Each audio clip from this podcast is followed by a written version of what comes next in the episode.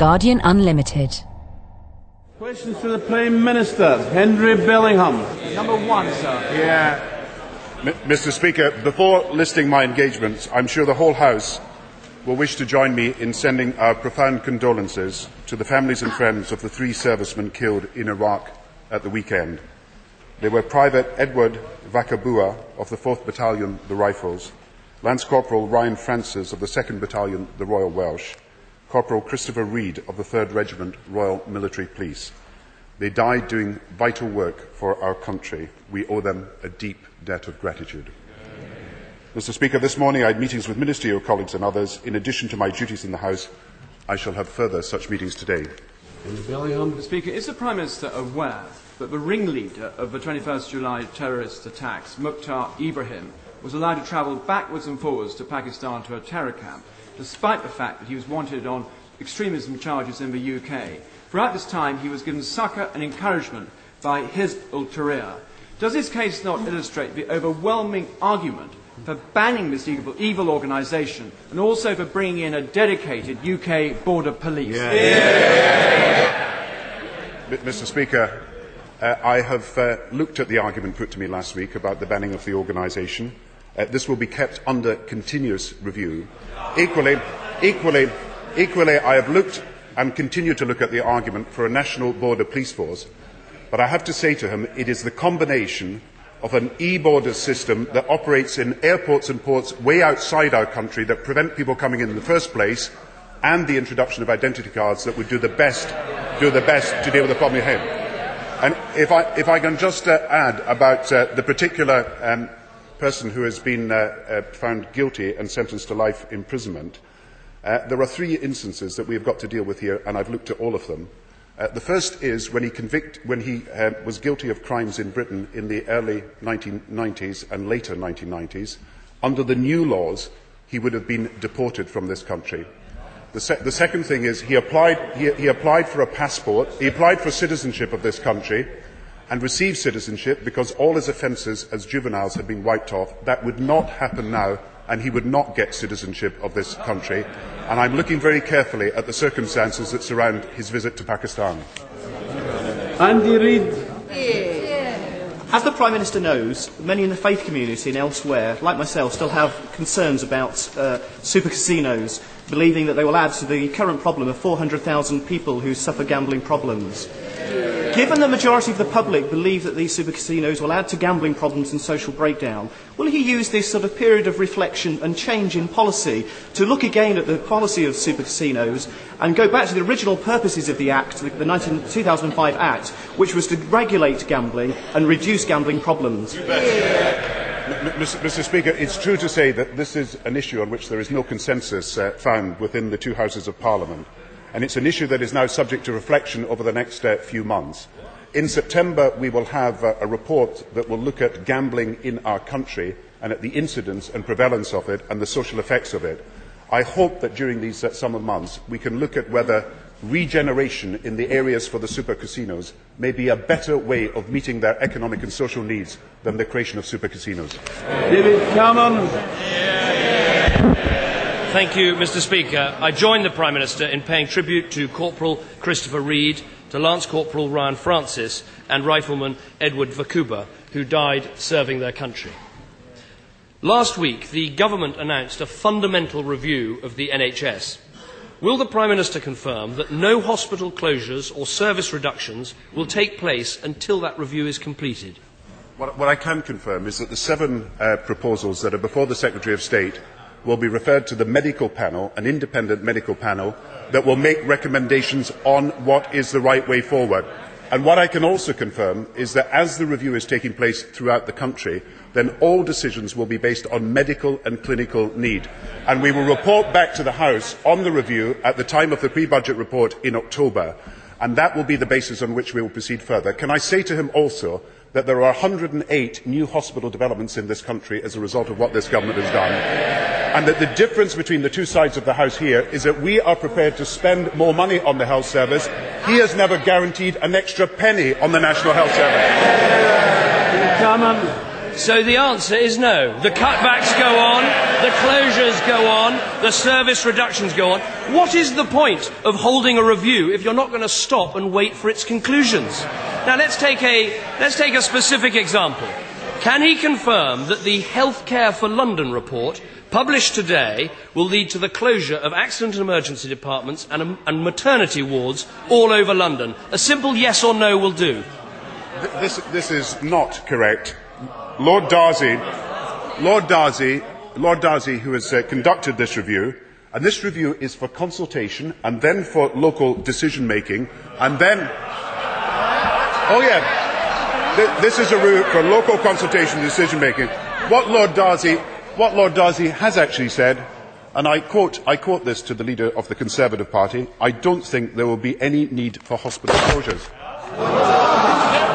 I think the Prime Minister is getting a bit ahead of himself. He's not even Lord Darzi yet. Anyway, I asked him a simple question. The author, yeah, the author of the report, the author of the report says this the days of the District General Hospital are over, and we need fewer fewer, more advanced hospitals. What can that mean if it doesn't mean cutbacks in departments and closure in, within existing hospitals? Mr. Speaker, it means more money for the National Health Service this year, next year, and the year after. Money that this opposition will not match. It means a proposal for 150 new polyclinics, which will mean that GPs will be able to undertake operations.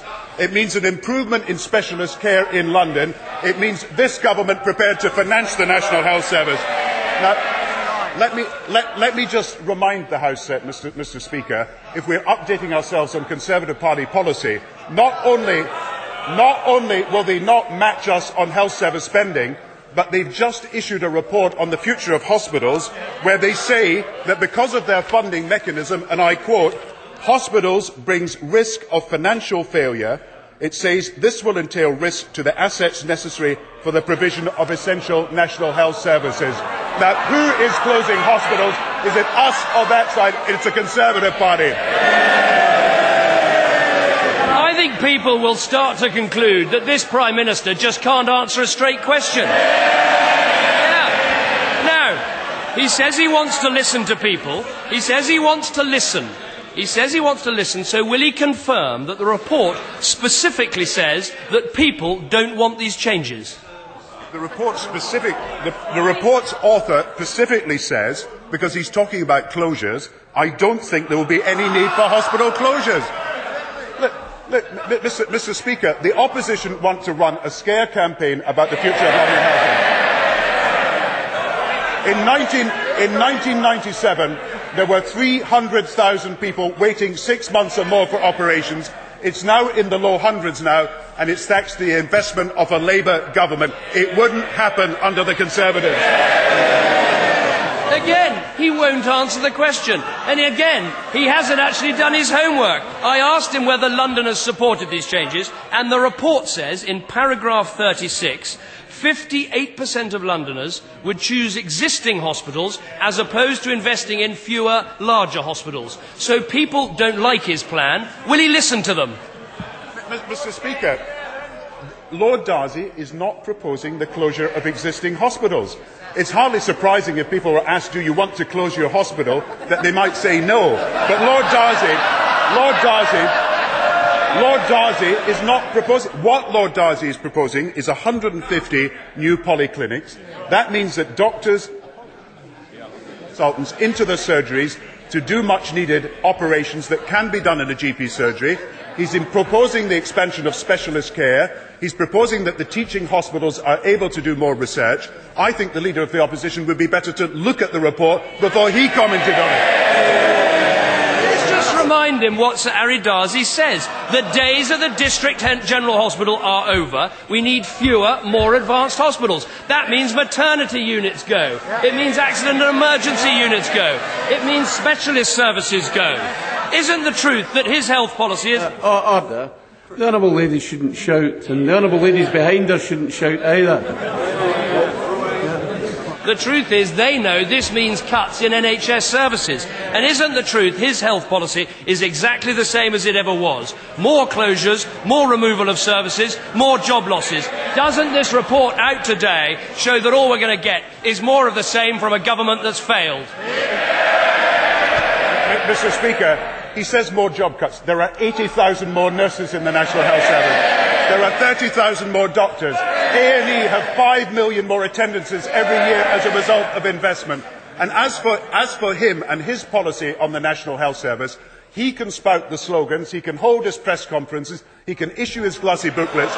We, we will get on with running the National Health Service better. He can go for his PR, I'll go for being PM, and we'll get on with the job.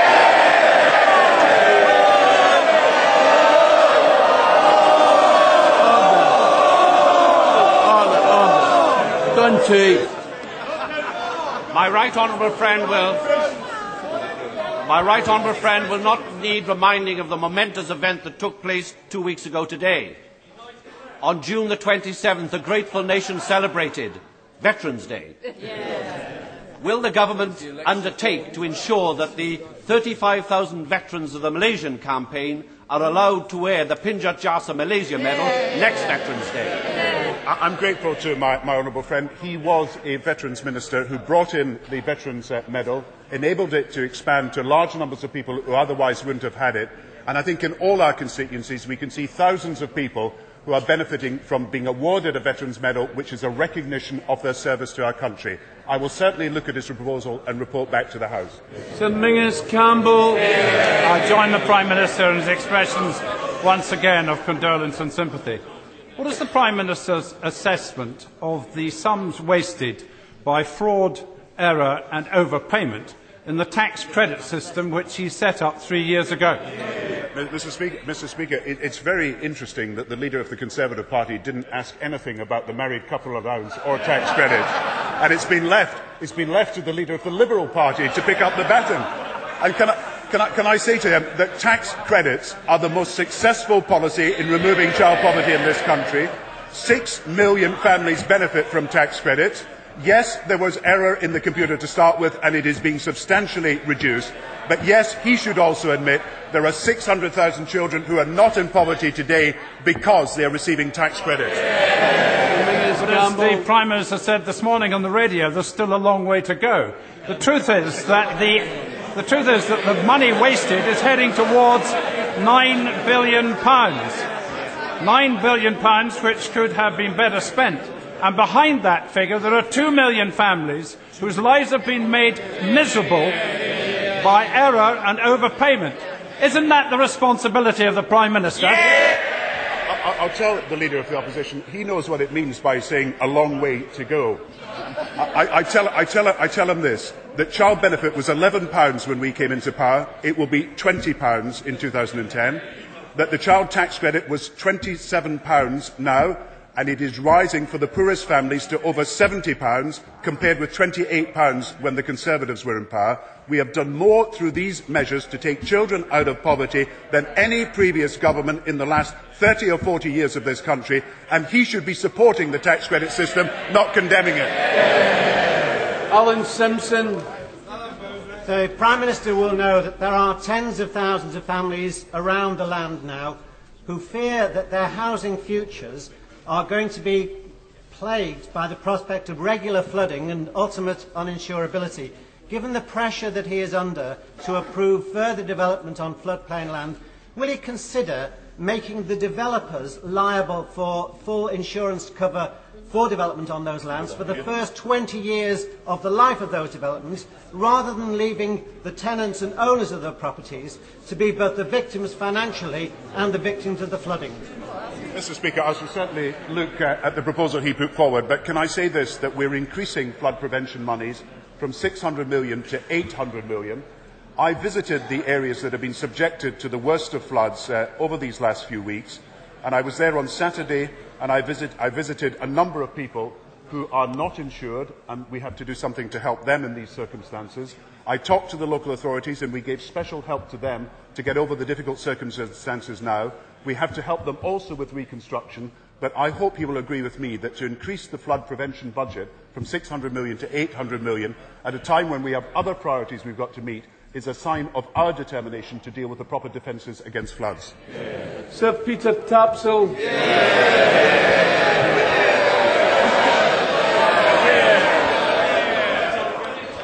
Can the right honourable gentleman think of any ministerial decision in the domestic sphere that has been taken during his time as a member of this House that has caused more lasting harm to the British people than his withdrawal of a hundred billion pounds from the pension funds as a result of his abolition of dividend fair play.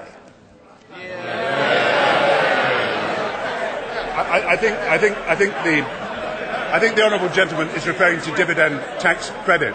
Can I, just, can I just tell him that despite the stock exchange crash and despite what he says about tax changes, the assets of pension funds in this country have risen from 500 billions in 1997 to over a trillion now.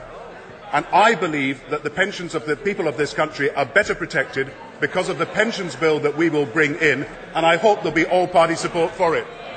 Joan Humble. Mr. Speaker, uh, further to the Prime Minister's earlier answer on the issue of super casinos, ah! does my right honourable friend recall that in the debate on this issue there was an acknowledgement that locating a super casino, or indeed any of the casinos, would, uh, in a resort location, would minimise the impact of problem gambling and maximise the regeneration potential. So when he looks at the report that he referred to on problem gambling in the autumn, will he take into account the special needs of a town like Blackpool Mr Speaker, can, can I thank my honourable friend for speaking up at all times for the needs of the people of Blackpool? And she does it with uh, great eloquence. We shall look at the proposal that she is putting forward, of course, but I have to say there are means to regeneration for our coastal towns, in particular our great uh, holiday resorts, and the means include investing in local infrastructure, investing in hotels and conference centres, and at the same time, of course, we know that Blackpool have put forward proposals, first of all about uh, a tram line, secondly about a, a museum of uh, the theatre, uh, and thirdly, proposals for a better conference centre. And I want to look with her at all of these proposals and see how government can help. Andrew Rosindell. Yeah. Uh, Mr. S- Mr. Speaker, I'm delighted that the Prime Minister has at long last decided to join my campaign to fly the Union flag yeah. from every public building throughout the United Kingdom. Uh, but when is he going to start treating my constituents in England in the same fair way that he treats his constituents in Scotland and give us English votes for English laws? Mr. Speaker, there is one United Kingdom Parliament. We are all part. We are all part of the United Kingdom, Scotland, Wales, Northern Ireland and England, and I hope you will agree that there is no two class of citizens in this House. Anne Moffat. Thank you very much indeed, uh, Mr Speaker. Um, from a Scots MP, uh, my brother, Gregor Moffat, left last month to serve in Afghanistan with the Territorial British Army. Does my right honourable friend have a message for the brave volunteers who leave their families to serve their countries in war? I'm grateful to my honourable uh, friend and to the service that has been given by her brother. I was in Afghanistan and I was also in Baghdad and then in Basra in Iraq.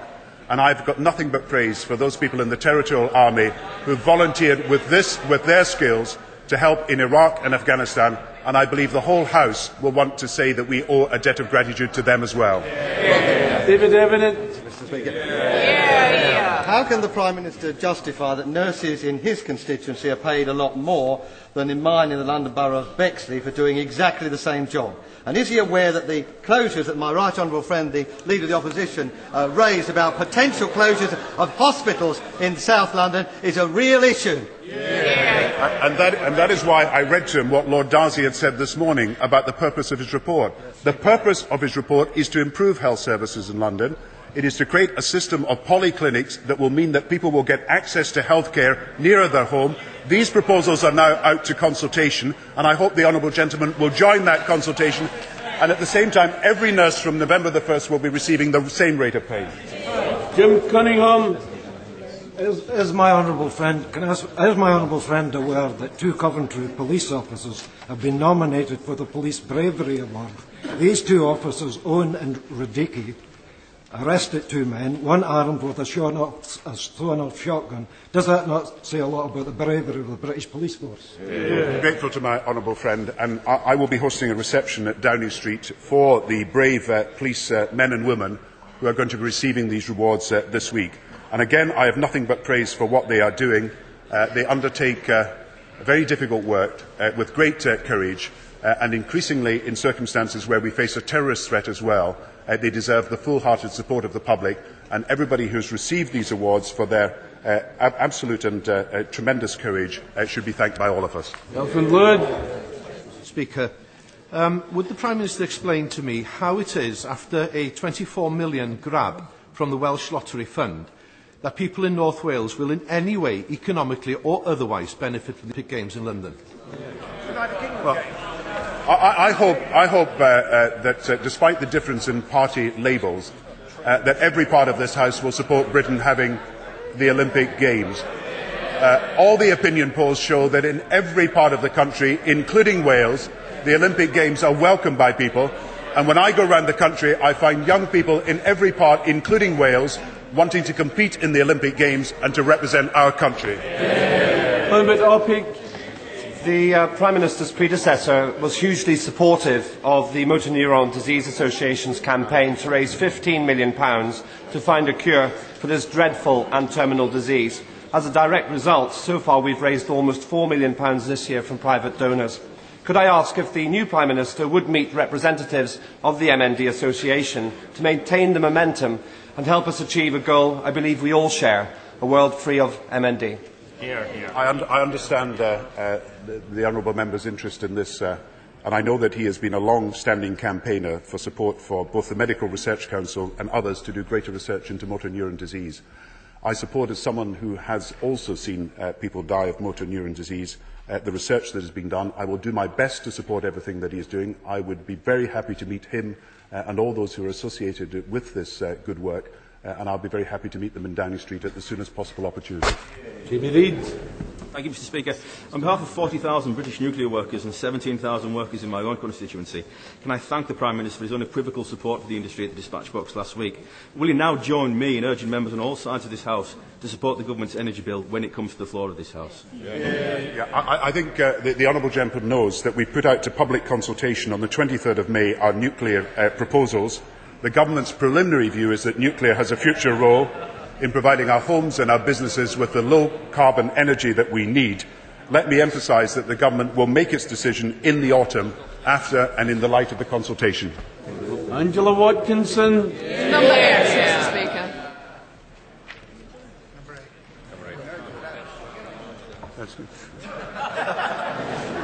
Prime Minister claims to treat everybody equally. So why do nurses in his constituency earn more? order, order. Allow the honourable lady to speak. The Prime Minister didn't ask the question from my friend, the Honourable Member for Bexley. She, she, she's, she, she's referring to a decision that was made by the Scottish uh, Parliament in relation to nurses in Scotland, but I have to tell her that from November the 1st, all nurses will be paid exactly the same rate. Dr. Palmer. Uh, my constituent, Dr. Aziz, has asked me to congratulate the Prime Minister and the Home Secretary on the moderate tone which they have taken in response to terrorist attacks. He's a leading Muslim scholar, and he asked me to ask the Prime Minister to confirm that he sees it not as a struggle between different civilizations, but between ordinary people of all religions and none and the people who seek to kill us. Yeah. I, I'm grateful to my honourable friend, and I think what has been encouraging in the last few days is the number of organisations in all different faiths of our country who have come out and condemned uh, the attempted attacks that were, uh, w- which happened in Britain in the last few days. Uh, I believe that all mainstream opinion will want to stand up against extremism And I hope that in the next uh, few months we can set up interfaith councils in every constituency and every community of our country so that we can bring the faith together, all moderate opinion, against uh, those extremists who uh, are trying to disrupt our civilization but at the same time, of course, offend every decent value of human dignity. Philip Hollobone. Number nine, Mr. Speaker. Yeah, yeah, yeah. I would like to pay tribute to the Honourable Gentleman's work and say that we will support uh, the campaign he is taking to combat violent substance abuse by young people. Mr. Speaker, volatile substance abuse involving glue, lighter fuels, and sprays kills more young people aged 10 to 16 uh, than die from illegal drug use. And there are three government departments involved in combating this nuisance health, education, and the Home Office. Does the Prime Minister share my disappointment that prior to the reshuffle, Solvit, a Kettering based charity doing much good work in this area, was refused a meeting with the then Education Minister and will, under his government, will he arrange to facilitate a meeting with his replacement? Well, uh, well uh, of course I will, and I apologise if, uh, if in, the, in the, the meantime that meeting did not take place. I will make sure the meeting takes place. We have published a national framework uh, for dealing with substance abuse. He has been a campaigner on this issue, and I do pay tribute also to Barbara Skinner, one of his constituents, who set up the charity in 1998. We are very happy to work with her and to work with all people who are interested in finding some better solutions to combating this terrible problem. John Mann. Based on a single unpublished academic paper and anecdotal sources, a proposal has been put forward yesterday which would end the hugely successful GP-led drug treatment programme in my constituency. Will the Prime Minister confirm that his drug treatment policy will be based on evidence and proven success rather than on the political prejudice of the Commission for Social Justice? Yeah, I, I'm grateful to my honourable friend for ra- raising this issue. It is true that Britain has a major drug problem. It is also true that we need a new and better strategy for dealing with this, and I've announced already that we are going to formulate such a strategy. At the same time, I think opposition members should acknowledge that the numbers of people receiving help with drug rehabilitation has doubled in the last few years, and we are attempting to help solve a problem that has ruined the lives of so many young people. And if the opposition wishes to work with us on this, then they must admit that the public spending that is necessary for doing this has got to be found, and they should resist the third fiscal rule, which would mean they would be spending less and not more in the future. John Baron. Thank you, Mr. Speaker. The Prime Minister talks about the need for more open and transparent politics, but can he therefore explain why his government continues to defy the Information Commissioner by refusing to publish the first full draft of the Iraq dossier produced by the Foreign Office press uh, officer, John Williams, on the 9th of September 2002, one day before John Scarlett produced his own first draft. Does he not believe that actions speak louder than words? Yeah, yeah. I, I, th- I think the Honourable Gentleman should recognise that this is a process where the government has rights under the Information Act as well, and we are pursuing a, a policy where we are defending our rights in relation to that, but a decision will be made in due course. Louise Ellman. Uh, yesterday, the House heard very welcome proposals for tackling deprivation. Will the Prime Minister start to put these plans into action by supporting pilot schemes in areas like Liverpool, addressing the particular problems of young people who leave school and do not go on to further education, do not go on to training, and do not have a job? This, this I agree with my honourable friend, is a, a major challenge that we now face. While there are far more young people in education than there were before, far more young people in work than ever before. There is still a group of young people whom the New Deal has not yet got to, and that is the group of people that we want to help with transition so that they can undertake apprenticeships and they can have a path to a career. And I've just got to tell honourable gen- uh, gentlemen opposite, if they want to support us in doing that, then they will have to also say that they will provide the equivalent funding to do so. And that is, and that is lacking in everything that the Conservative Party says at the moment. Martin Horwood. The whole House will be aware of the acute personal importance to the Prime Minister of one particular NHS issue. In his new home, he is still within just nine miles of 19 consultant led maternity wards. If plans go ahead, this will compare with none at all in Cheltenham. Will his government now reverse the trend towards less choice further from home in maternity care for so many parts of the country? What we are trying to, to do with maternity care is give every mother the choice. The choice having had access to a midwife to be able to have the birth at home or the birth in a midwife led unit or the birth in a maternity uh, unit that is uh, staffed by, by consultants and doctors. And that is a choice that is going to be open to every mother from 2009. And I hope he will support this extension of choice, which means that there are more doctors, more nurses, and more midwives helping them. Sharon Hodgson. Thank you, Mr. Speaker. Is the Prime Minister aware of the plight of over 1,000 Kwik Save staff struggling to feed their families following the, clo- the company's closure? Will he do all he can to ensure that these, these people are not left high and dry when this happens? And also back USDAW, the Shop Workers Union, who are s- striving to secure seven weeks back pay and redundancy money for these Kwik Save workers? A- Any redundancy that hits uh, uh, people and their livelihoods is something that we are, are sad about, and we'll try to do everything that we can. I hope that we can provide help for these workers through the New Deal, and I hope we can look at the financial circumstances in which they are in. And if she wants to contact me, we will have a meeting to discuss it. Ben Wallace. Mr. Speaker, the Prime Minister can scrutinise health policy in my constituency, but because I represent an English constituency, I cannot scrutinise health policy in his constituency. Is this not an example? We already have a two tier parliament, and when is he going to put the fairness back into the United Kingdom? I, I, think, I think the honourable gentleman should, should understand the devolution settlement. This Parliament voted the right to make decisions on health to Scotland and Wales. It also voted the right to make decisions on specific issues to London. It is right that this House of Commons can make these decisions, but having made these decisions and the Conservative Party having said that they accept devolution, it's a bit much for them now to change their mind. Order. Guardian Unlimited.